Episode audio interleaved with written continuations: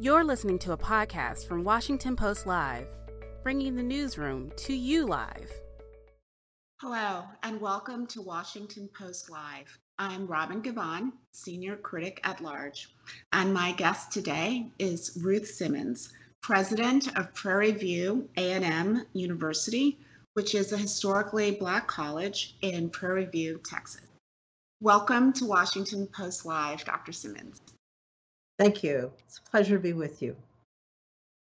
I, I thought I would begin by uh, just sort of helping those who are not familiar with uh, HBCUs. Um, if you could just give us a little bit of an overview of uh, how, why they were founded and the role that they play in the higher education ecosystem.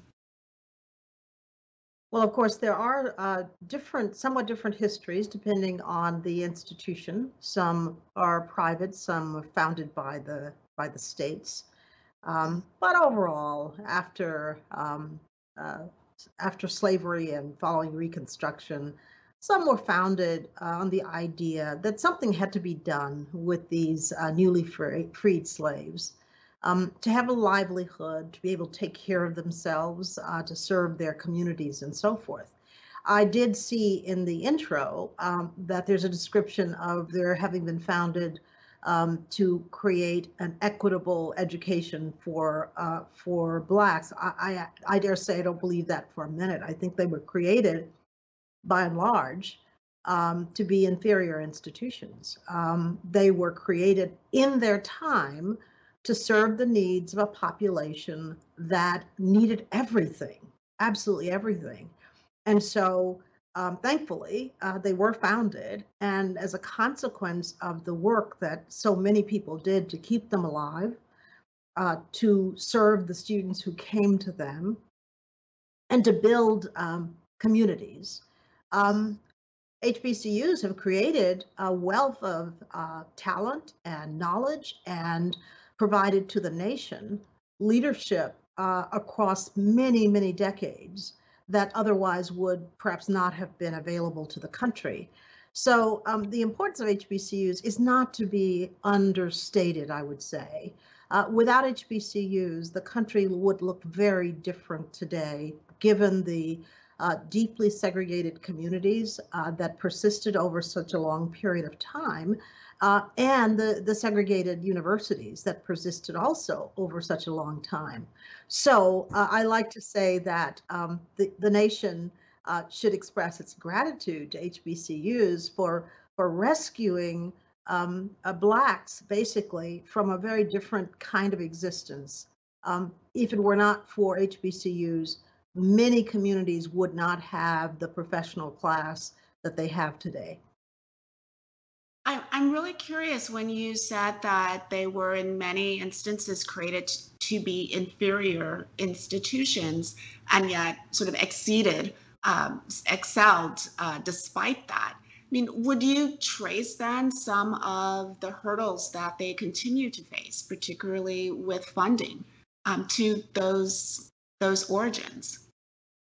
So let me clarify what I said. I don't I don't want to appear too cynical but the reality the reality is at the time that so many of our institutions uh, were uh, founded ours in 1876 there was no thought whatsoever that that blacks had the ability to perform at a high academic level um, it was commonly thought that certain kinds of limited instruction um, might be available to Blacks, but certainly nowhere near the kind of stimulating uh, intellectual activity and professional training that would exist in a comparable white institution.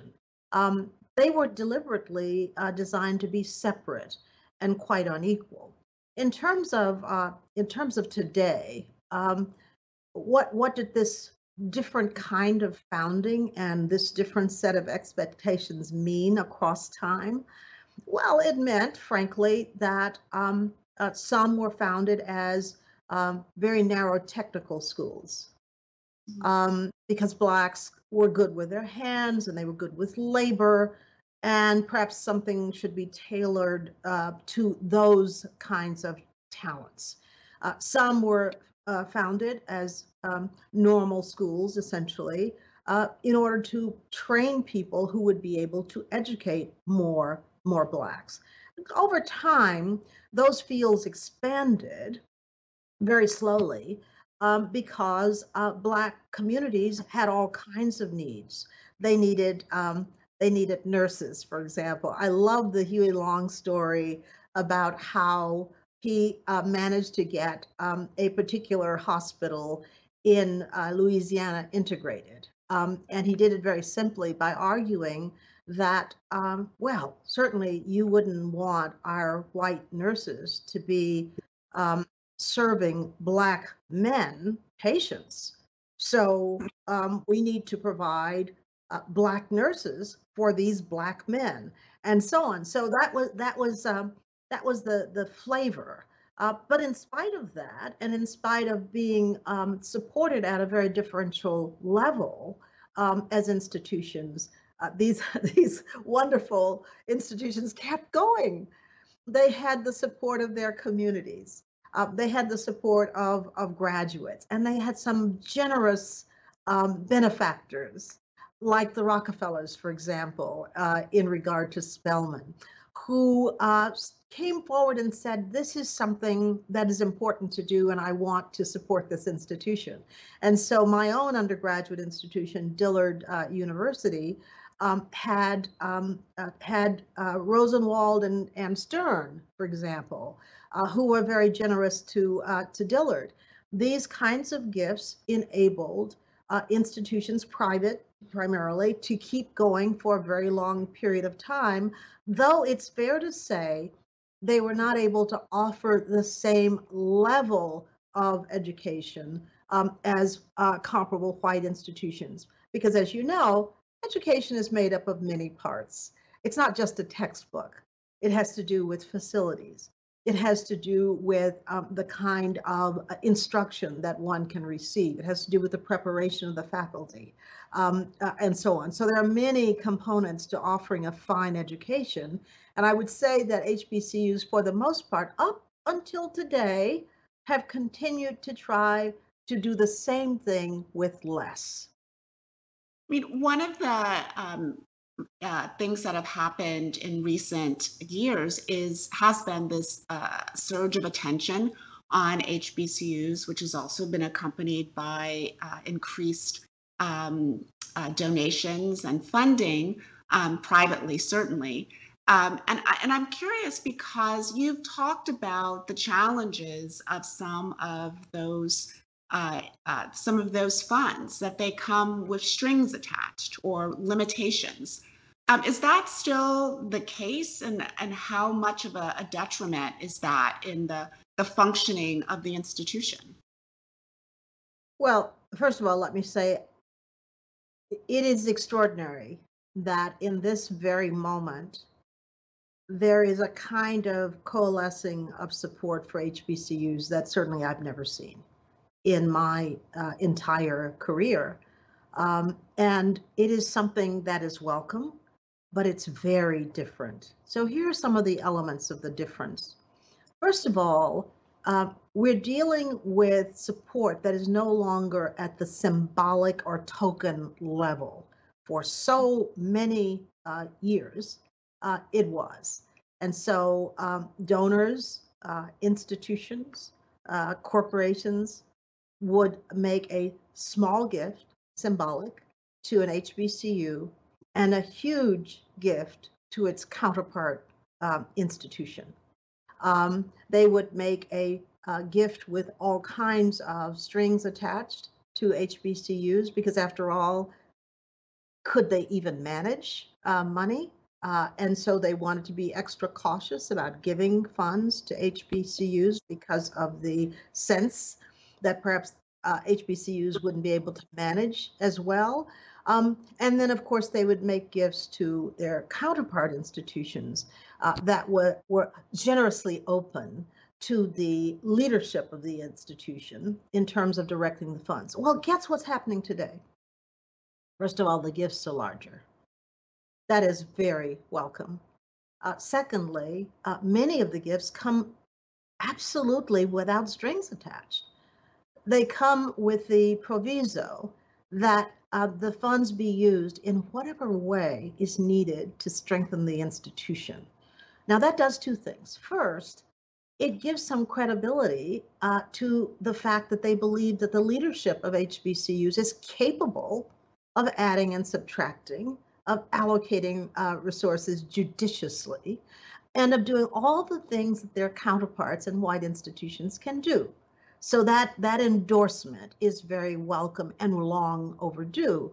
Uh, and secondly, the idea that um, that we are no longer having to funnel funds into things that we don't need. Um, and that's the part that was troubling about the previous era is we'd be given funds that were welcome in one sense, but not for the most important things uh, that we needed funds for. And so this is this is an uh, an era uh, unlike any uh, that most of us have seen, and we are very grateful for it and very intent on using the resources in the best way possible to improve on what we're able to do for our students. When when you assess the the interest in HBCUs, I mean, what do you attribute it to? Is it cultural shifts, the uh, the racial justice protests over the last few years, uh, the ability of the schools themselves to better advocate for themselves uh, and increase a different group of, of citizens who have the wealth that they can even contribute to an HBCU. I mean, is it all of those things or? It may be a good a good many of them, but but l- let me say that there is no question that in our country today we are reckoning with the fact that life in this country for certain groups has not improved to the extent that we thought. That was a pretty rude awakening after the Floyd um, uh, murder uh, to say to ourselves, you mean that we spent all this time going through civil rights, having executive orders for affirmative action, um, having national programs to uh, improve access, um, and and you mean we're no farther along than than this? I think what that caused us to do, all of us, blacks, whites, everybody, is to say, let's go back and think about the assumptions we made before um, and the kind of um, uh, the kind of plans uh, enacted. Um, perhaps we should go more directly to the problem and see if there are things that we can do that would have more immediate effect and quite possibly more lasting effect. Well, I mean, you can't get anything more lasting and and more uh, a better proof point than HBCUs. Look how long they've existed. Look how long they've been doing the same thing. Look how long they've been overachieving in the face of tremendous uh, barriers. And so the outperformance of HBCUs, I think, came more into focus. Um, and the, um, the difficulties, I should say, with regard to other institutions also came more into focus. And that is that not enough progress has been made by other types of institutions with regard to access uh, and, and equality. So I think it is the justice movement for sure that caused us to look again. Uh, let me say that at my age and having been a child of the civil rights struggle, I'm embarrassed to say how surprised I was uh, to learn that things had not progressed nearly to the degree that we had hoped back in the 60s. I, I'm surprised by how naive I was to think that because particular paragons had succeeded, that we too easily assumed that the problem, so to speak, was fixed the fact that one person becomes an Ivy League president means nothing really. It just means that that one person did.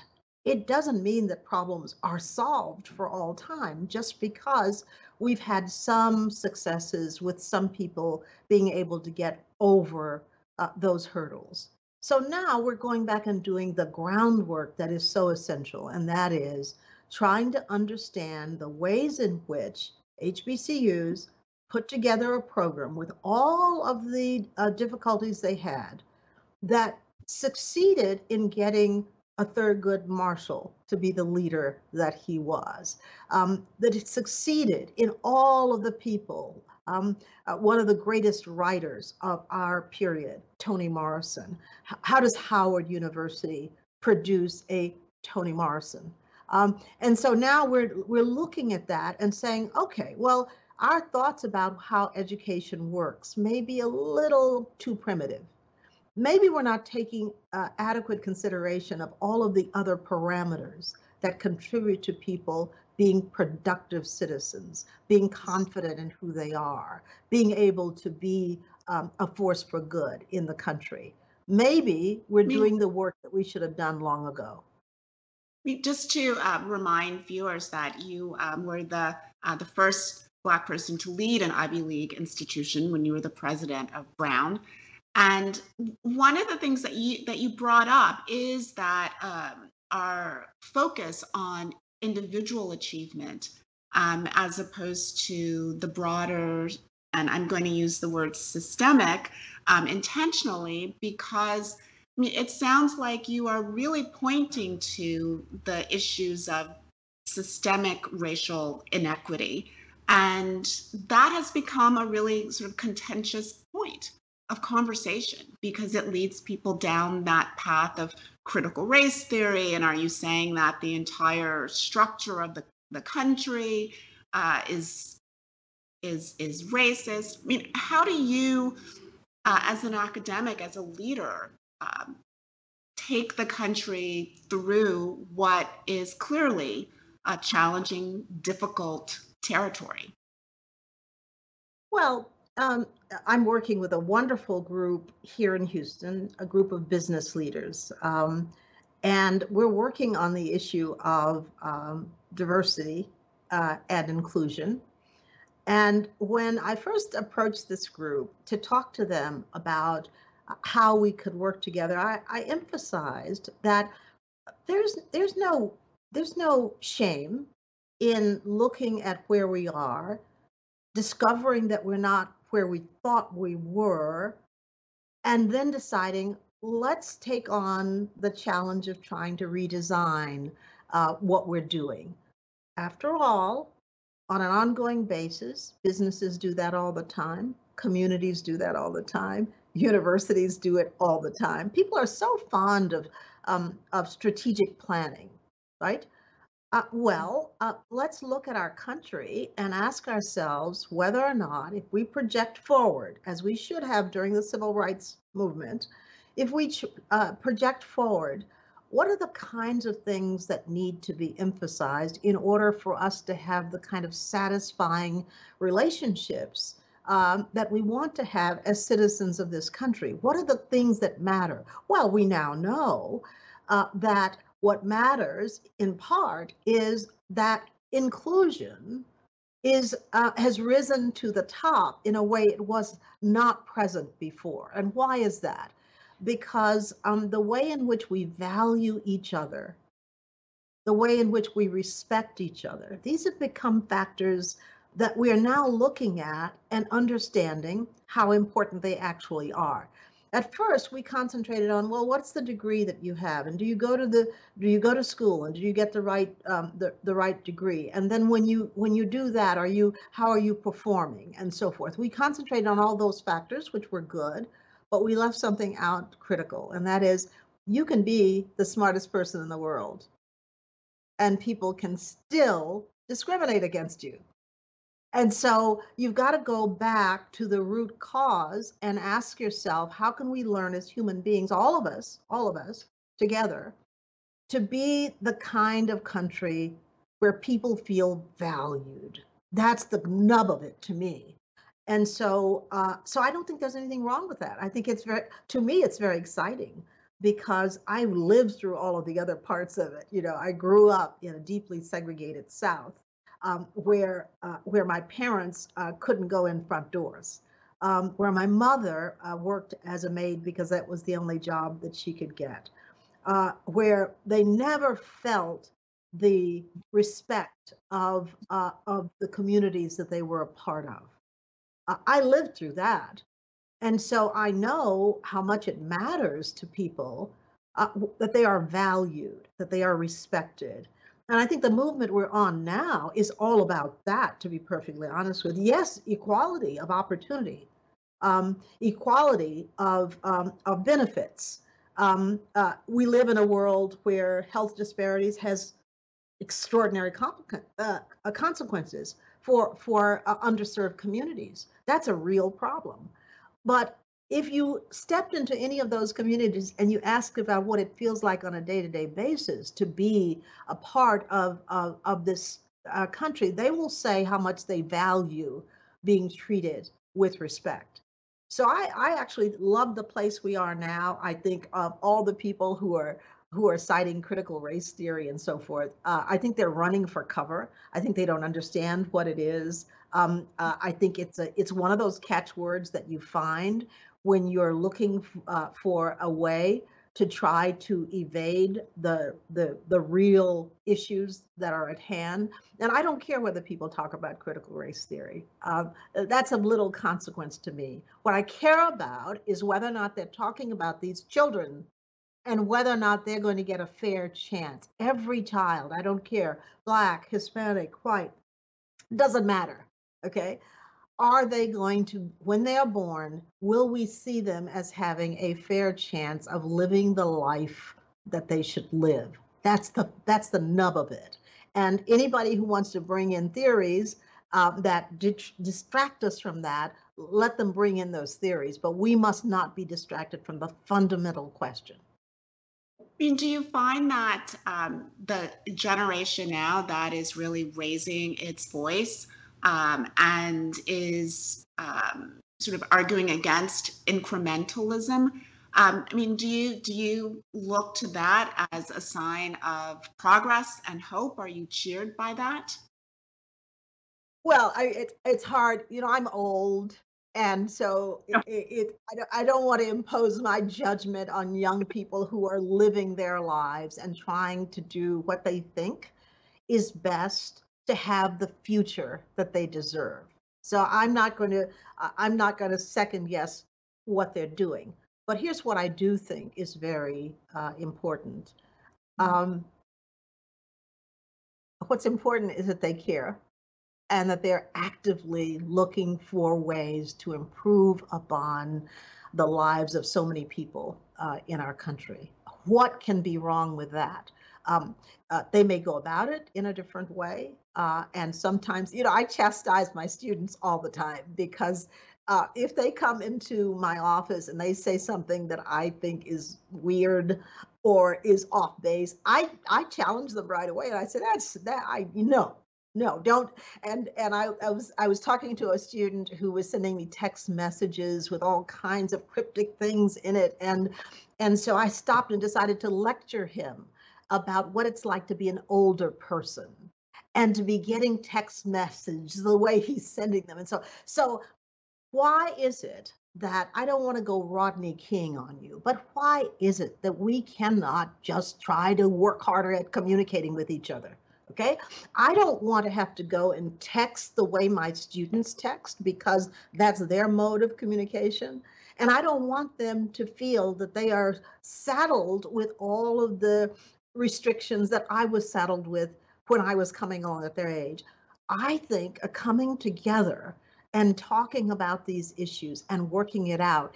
And that's the reason that we set up something called an activist in residence in our center here because we mm-hmm. want to we don't want to just complain about the way young people go about things we want to give them examples of ways that change has come about in the past through the passion and persistence of individuals because they're going to create their own path it's better for us to give them examples uh, than to watch them um, create um, uh, things that have been done before, uh, only to stumble and then delay progress. So I believe very much in um, in offering examples uh, to young people, but not stifling what they uh, what they do. The future is theirs; it's not ours. Well, I think on that optimistic note, we are going to have to end because we are terrible. I'm terrible, sad to report out of time. Thank you so much for joining us today. And Thank you. Those who are watching, if you're interested in more Washington Post Live programming, please go to WashingtonPostLive.com and register for upcoming events. I'm Robin Givhan. Thank you for joining me. Thanks for listening. For more information on our upcoming programs, go to WashingtonPostLive.com.